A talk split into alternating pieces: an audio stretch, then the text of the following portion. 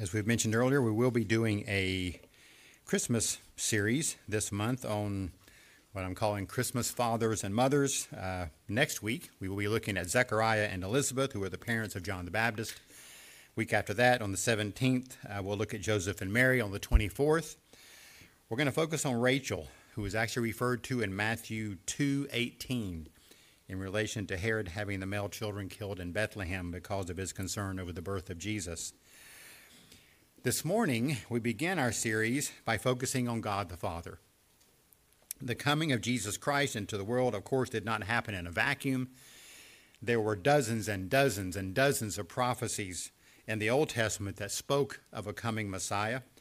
The prophecy spoke of how he would be born, they spoke of where he would be born, they spoke of at what point in history he would be born, uh, they spoke of what he would do, how he would be treated, how much he would suffer, what he would accomplish.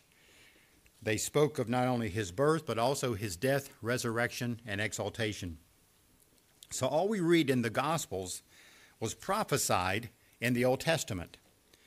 But the coming of the Son of God into the world to accomplish salvation for sinners was determined long before the world was even created. The triune God is perfectly good and wise and has sovereignly foreordained all things whatsoever come to pass. So when we think about Christmas, when we think about the coming of Jesus Christ into the world, we must first think of the triune God's eternal plan and purpose. That eternal plan is often referred to as the covenant of redemption. That's what we'll that's the phrase we'll use to describe it this morning. The Bible speaks much about covenants. Uh, the word itself shows up over 300 times in the Bible. There's another hundred or so references to the covenantal idea of swearing an oath. So, covenant is really a major theme in the Bible. In fact, God has chosen to deal with humanity through covenants. The agreement made with Adam in the Garden of Eden is oftentimes called the covenant of works. And this agreement makes it clear that all mankind is sinful. We can never be good enough for God by our works, and therefore reminds us we need a Savior. What's often called the covenant of grace was first introduced and promised to Adam and Eve in response to their sin, that one would come, a seed of the woman, to crush Satan's head. It's the promise of salvation by grace through a promised Messiah. And then, of course, we see covenants made with Noah, with Abraham, with Moses, with David, they all served as progressive revelation of God's work of salvation and all pointed to the new covenant, which is centered around the person and work of Jesus Christ. But before all those things took place in history, there was a covenant between the Father, Son, and Holy Spirit that took place in eternity. So the covenants of the Old Testament and especially of the New Covenant were the result of that eternal covenant. That's what's called the covenant of redemption. So let's look at our first point on your outline.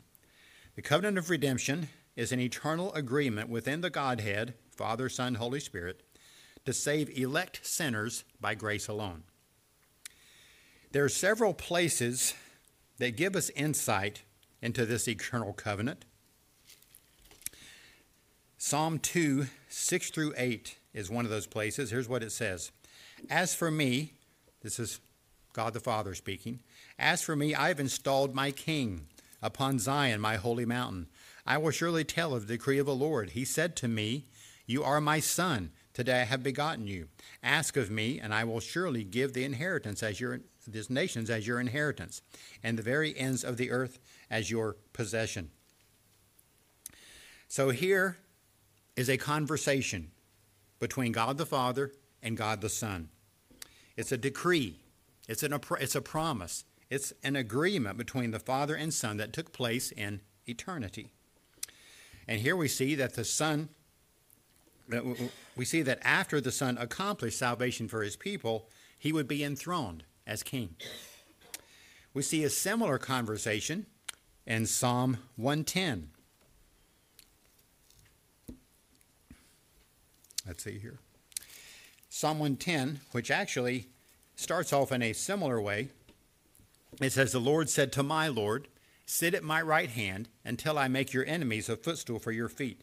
So this speaks of that same enthronement, but we see here that it was ordained that the Father would sit at the right hand of the Father as the great mediator, as the king.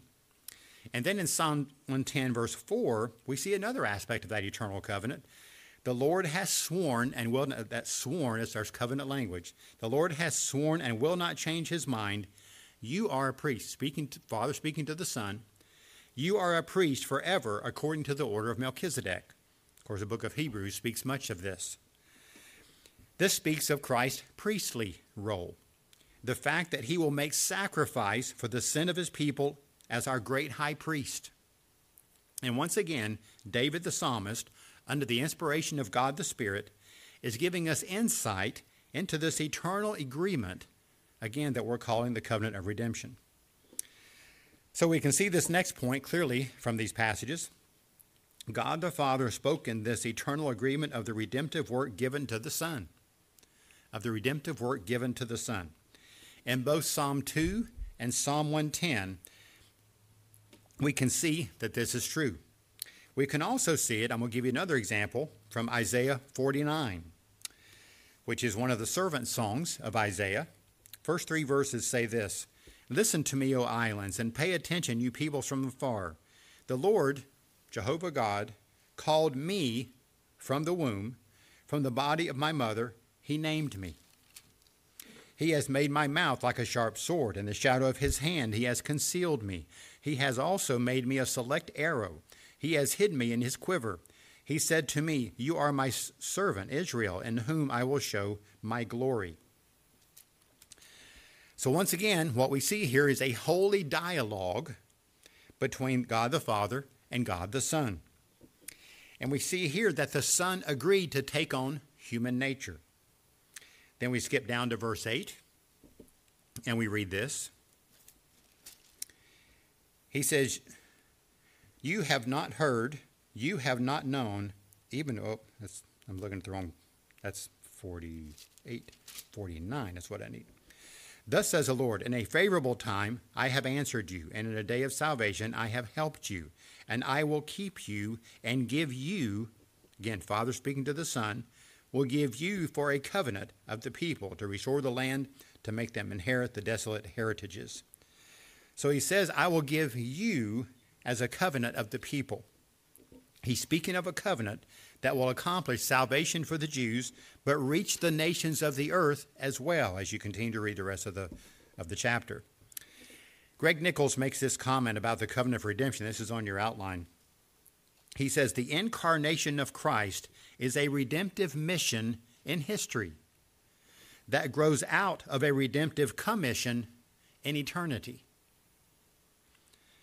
So the gospel tells us, the gospels tell us about the Son of God taking on human flesh, coming into the world to accomplish salvation for sinners. Matthew and Luke uh, especially give us a good deal of information about his birth. His coming into the world was a redemptive mission. But we keep in mind that it grew out of a redemptive commission that took place in eternity. So, the scriptures that we've looked at so far, the focus has been on the eternal agreement between the Father and the Son. That's what's emphasized in the Old Testament in this regard. But this next statement is true as well. God the Spirit agreed in eternity that he would apply the salvation earned by the Son to his people, that he would apply. We don't see this directly addressed in the Old Testament, but it's indirectly spoken of. Every author of the Old Testament scriptures, of course, was inspired to write what they did by the Holy Spirit. Moses, Isaiah, Joshua, Jeremiah, Daniel, David, all others were inspired by the Holy Spirit to write the things that they wrote. The Spirit revealed what was to be written and then ensured that what the inspired writers wrote was accurate such that it could be rightly called the Word of God.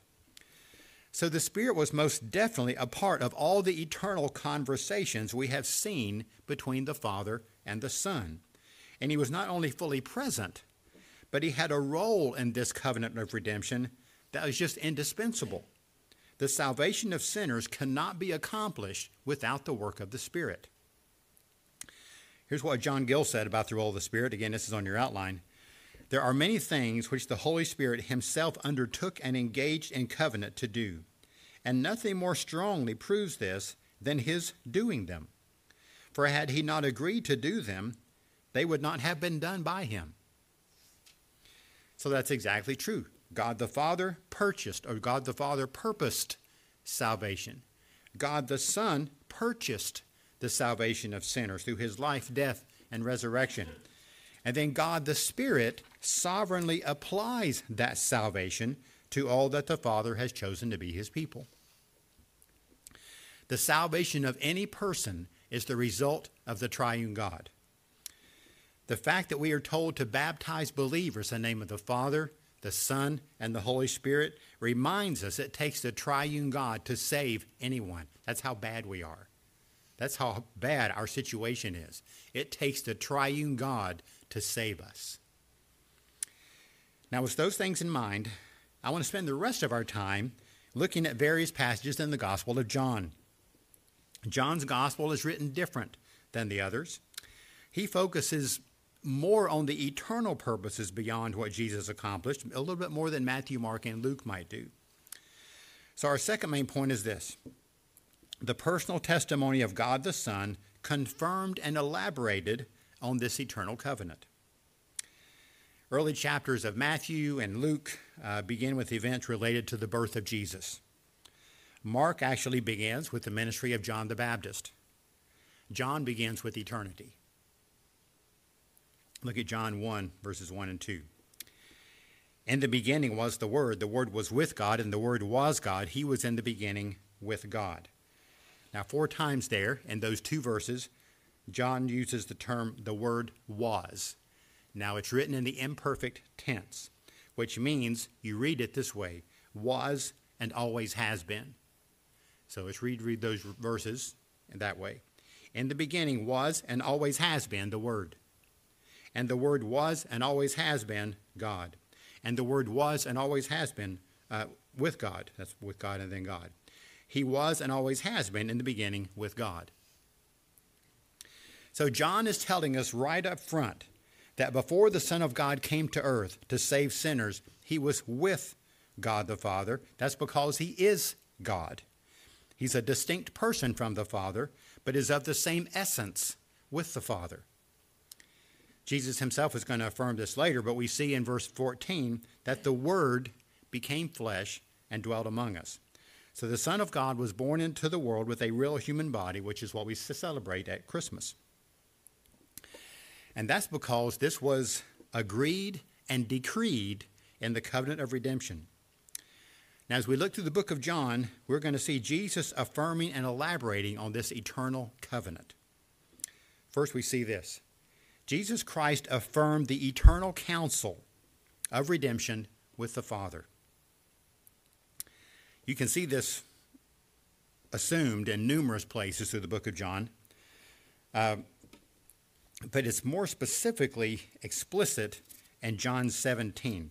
John 17 is Jesus' high priestly prayer. I'm going to read what he says here in verses 5 through 8. Now, Father, glorify me together with yourself with the glory which I had with you before the world was. I have manifested your name to the men whom you gave me out of the world. They were yours, and you gave them to me, and they have kept your word.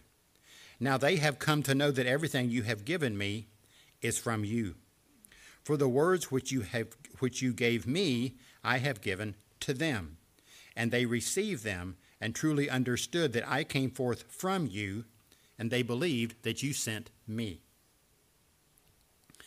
So, in this prayer, in this part of uh, uh, his prayer, Jesus speaks to the Father about the eternal glory he shared with the Father before the world, the universe, before everything was created. He speaks of God's eternal decree of election when he refers to his disciples as, They were yours, and you gave them to me. So that includes here that you've given them to me, that includes the Son's eternal commission to provide redemption for those the Father gave him. In verse 4, Jesus speaks of that redemption work that the Father gave him as being accomplished. In verse 8, Jesus says that he came forth from the Father.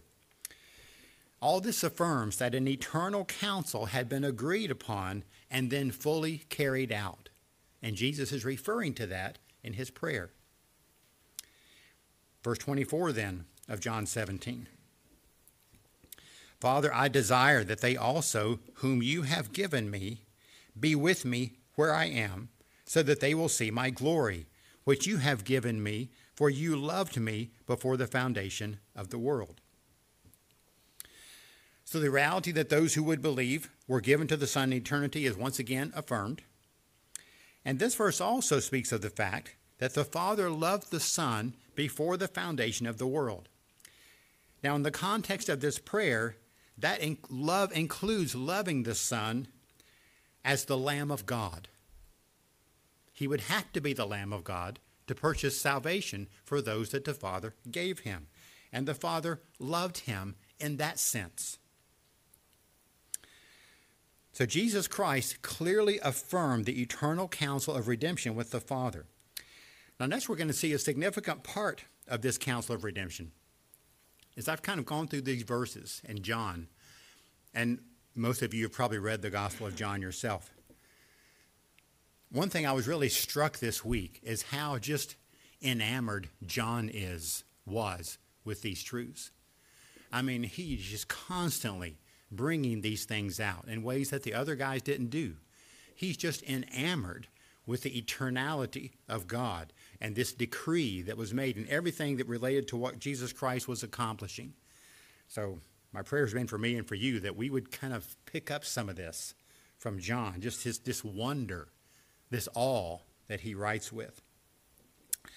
Point B is Jesus Christ affirmed that he was sent by the Father to save a people given to him before the foundation of the world. Now, we've already mentioned this, but this truth just shows up all over and over again through the book of John. We begin with some of the best known verses in all the Bible John 3 16 and 17. For God so loved the world that he gave his only begotten Son, that whoever believes in him shall not perish but have ever eternal life. For God did not send the Son into the world to judge the world, but that the world might be saved through him. So, we're reminded here that the impetus for the Son of God being sent into the world was the love of God for the world. Now, by world, I think what is meant here is this the world that is in rebellion to him, the world that oftentimes does not even believe he exists, a world that despises his laws and constantly seeks to put their focus on themselves instead of their Creator. That's the world that God loved. And that's the world that is loved by the triune God. So the eternal covenant of redemption is the love of God put into motion. In love, the Father sent his Son into the world so that sinners from every tribe, tongue, people, and nation would believe in Jesus Christ and not perish in their sins.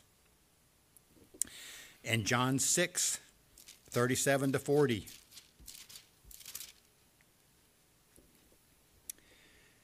Jesus says this He says, All that the Father gives me will come to me, and the one who comes to me I will certainly not cast out. For I have come down from heaven not to do my own will, but the will of him who sent me. This is the will of him who sent me, that of all that he has given me I lose nothing, but raise it up on the last day. For this is the will of my Father, that everyone who beholds the Son and believes in him will have eternal life, and I myself will raise him up on the last day.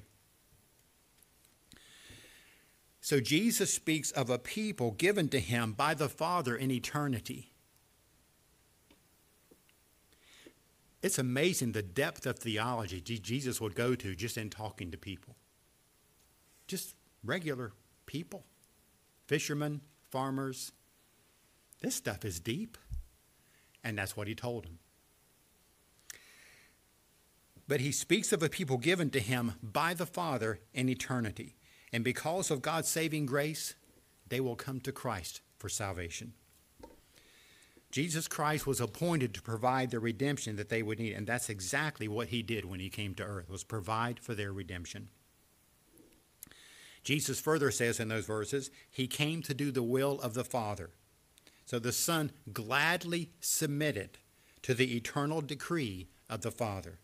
Once again, this is reference, I believe, to what we call the covenant of redemption.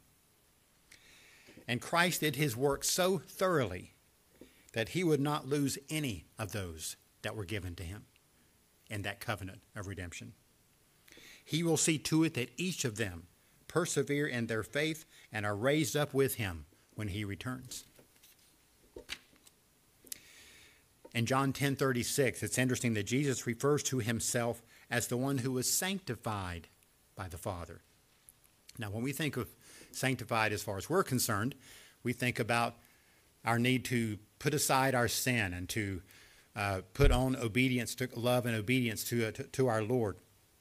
Of course, Jesus had no sin, his, his obedience was perfect.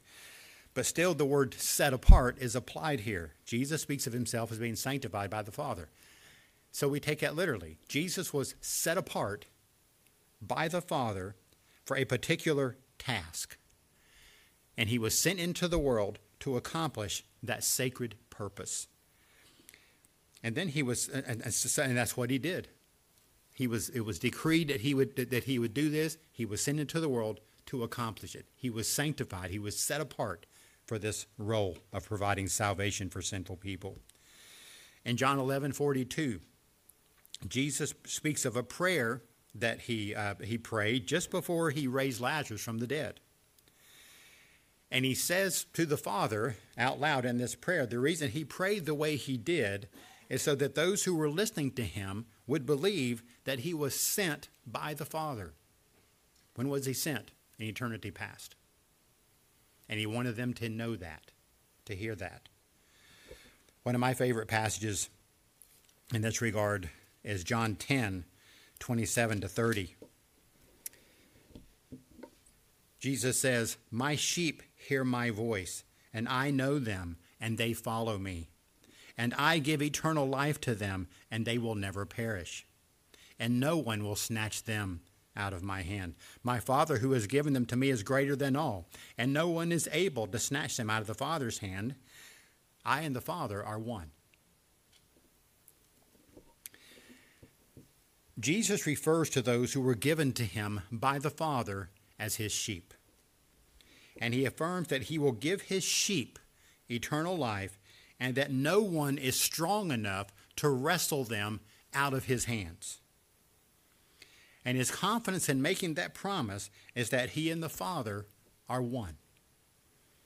Jesus Christ is fully God, and he participates in the eternal council as the supreme God, equal to the Father in power and glory.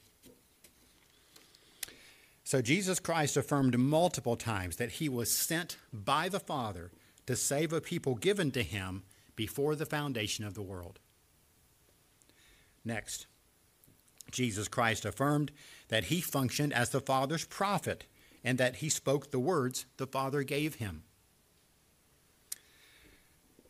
John began his gospel by identifying Jesus as the eternal Word we have seen that the Father sent him into the world to save the people that God gave him in the eternal covenant.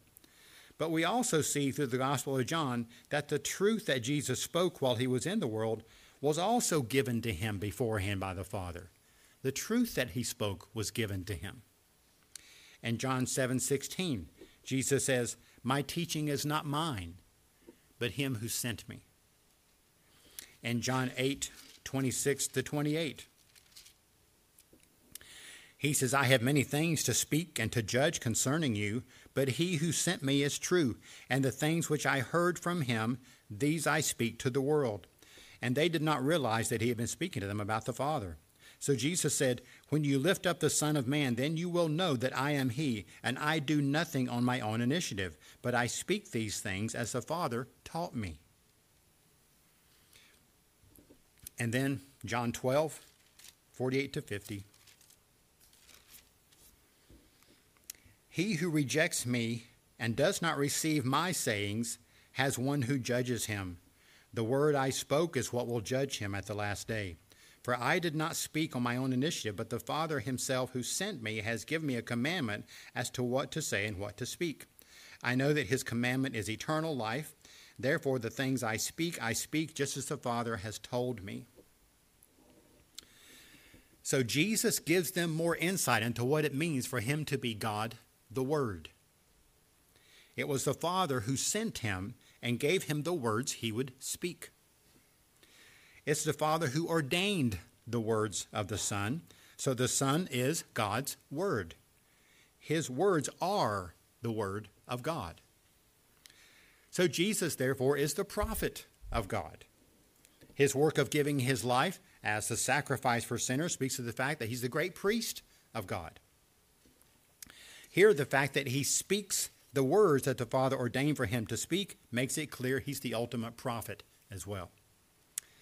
Every word, every teaching, every testimony, every rebuke that Jesus gave was foreordained in the eternal covenant with the Father. Next, we see that Jesus affirmed what he Jesus reaffirmed regarding the role of the Holy Spirit in his covenant of redemption. So, point D is this Jesus Christ affirmed the promise of God to send the Spirit to apply redemption to his people. As we mentioned earlier, we don't see much in the way of direct reference in the Holy uh, in the Old Testament to the role of the Holy Spirit in the eternal covenant of redemption. But Jesus says a number of things that make it clear that the salvation of those that, that the Father gave to the Son in eternity would never have happened apart from the work of the Holy Spirit. John 14, 16 to 17, Jesus says this I will ask the Father, and he will give you another helper, that he may be with you forever. That is the Spirit of truth, whom the, word, the world cannot receive, because it does not see him or know him but you know him because he abides with you and will be in you. So Jesus tells the disciples, You're going to have need of the Holy Spirit. And the Holy Spirit will be there in answer to Jesus' prayers. The coming of the Spirit is a gift, it's a gift that no believer can live without. The Father sent the Spirit because it had been decided in eternity that that is what would be done. This isn't an idea that just popped into Jesus' head. Hey, it might be a good idea. Maybe the Spirit could help you when I leave. This was an eternal plan. So, this is Jesus praying for exactly what had been decreed in eternity past. The Holy Spirit is the comforter of all believers, He's the one that is there to give help in every way possible. Now, the first thing that the Holy Spirit must do to bring needed help to those who belong to the Father that have been given to the Son is to apply that redemption to their lives. That has to happen. Every one of us need to see our sin for what it really is. We need to see that we deserve eternal judgment. We need to see that Jesus Christ is the only one who will save us. Well, that's exactly what the Spirit does. John 16, 7 through 11.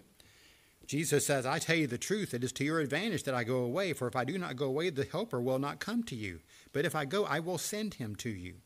And he, when he comes, will convict the world concerning sin and righteousness and judgment, concerning sin because they don't believe in me, and concerning righteousness because I go to the Father and you no longer see me, and concerning judgment because the ruler of this world has been judged. So the, the Spirit's job is to expose the inexcusable guilt that we all have. We're all sinners, and it's just kind of amazing when you think about it, the mental gymnastics we can do to kind of blame somebody else for what we've done. Um, we're good at that. It's somebody else's fault. If they hadn't said this or done this or acted this way, then I wouldn't be the way I am. That's not true. Yes, people have sinned against us, and you've sinned against other people, and so have I. But what's worst of all is that we've all sinned against our God. That's where the ultimate issue is. And it's the Holy Spirit's job to convince us of that and to point it out to us very specifically and personally. Because if we don't do that, we don't see a need to be saved. We think we're pretty good. So the Spirit convicts us concerning sin. He convicts us because we're unwilling to commit ourselves to Jesus Christ as Savior and Lord. And it's the Spirit that, again, that makes that direct application of the salvation Jesus Christ earned to those who will believe. I mean, and this glorious ministry of the Spirit was determined in the eternal counsels of the triune God. That's part of the love of God for the world. That's His grace in action. So the Spirit graciously and decisively applies the salvation of God to our lives. Then Jesus points out another glorious thing that the Spirit was tasked with in eternity. Jesus affirmed that the Spirit would inspire the apostles to declare the truth he heard from the Father and the Son. This is a huge part of the work of the Holy Spirit that was decreed in eternity. John 16, 13 to 15.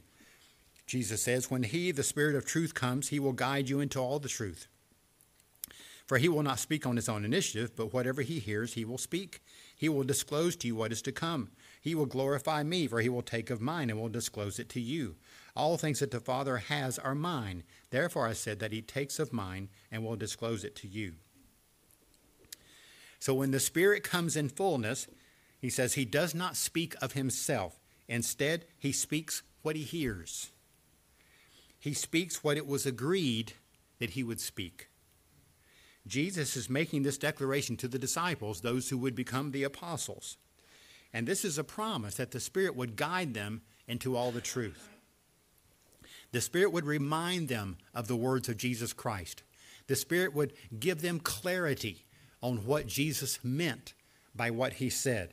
The Spirit would enable them to write these words down, to communicate them clearly. So the Holy Spirit really here is the living breath of the Father and the Son. It's by the Spirit that we have the written Word of God. I mean, just what a gift. I mean, the Scriptures are just indispensable to the work of God in this world.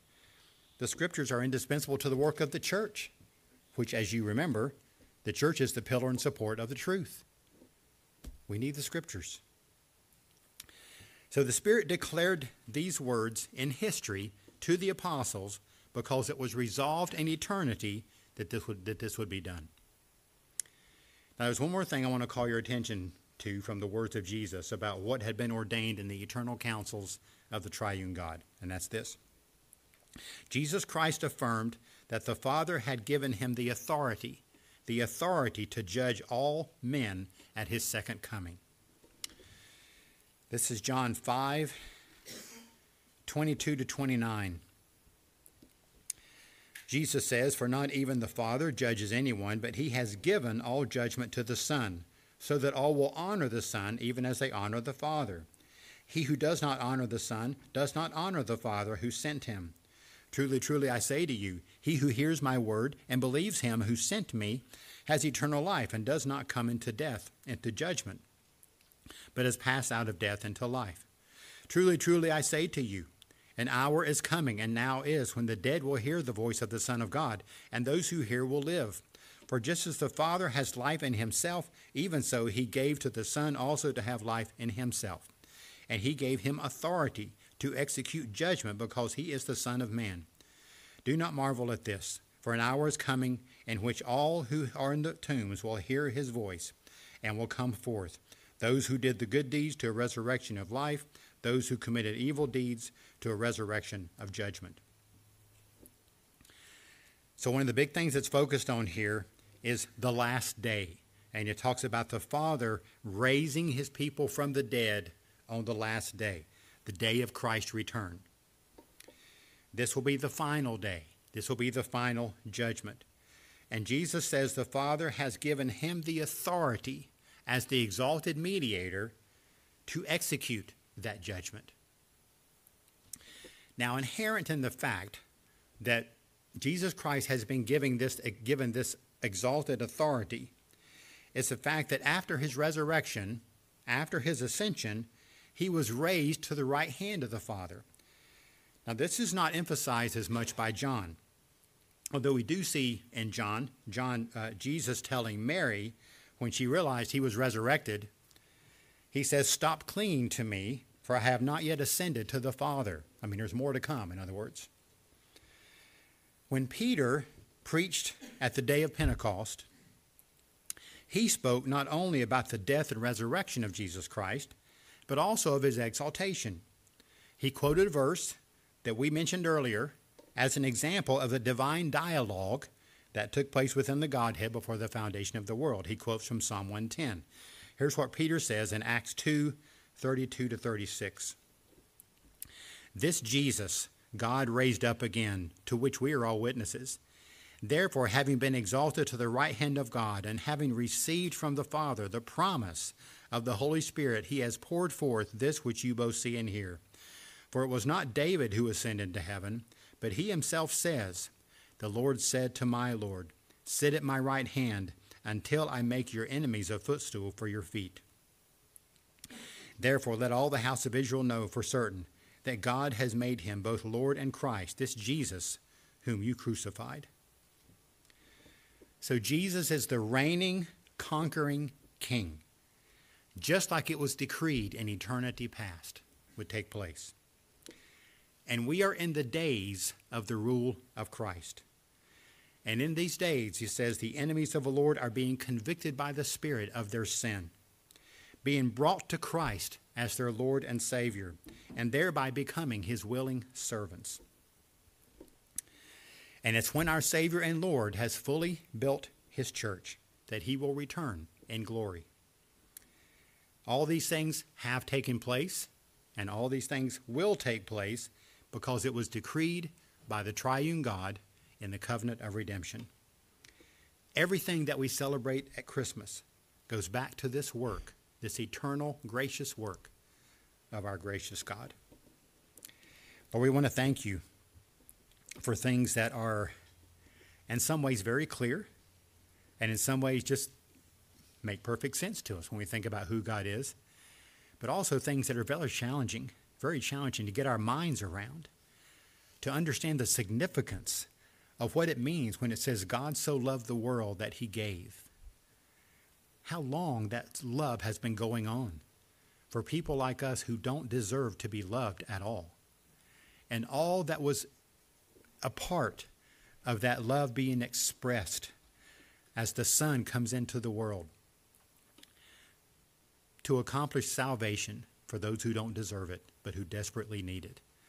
All that was decreed as far as the work of the Spirit in our lives. And Lord, we thank you so much as we think in our own lives, those of us who are Christians, about the work you've done in us to cause us to understand our sin, to cause us to understand and to believe in Jesus Christ as our Lord and Savior. Thank you so much for that work. Again, even that, that's so personal to us, is part of this eternal decree of, the, of our God.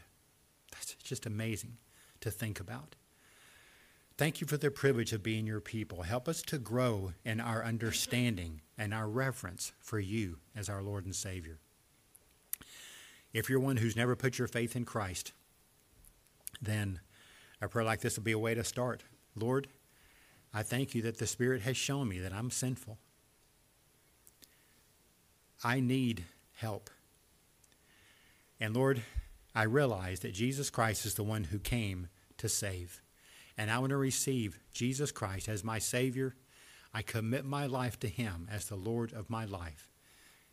And I want to live in that relationship with you for the rest of my days. If you want to talk in more detail about that commitment to Christ, you can make a note on your tear off. Those who are watching online can reach out to us through the website. It is in the name of Christ that we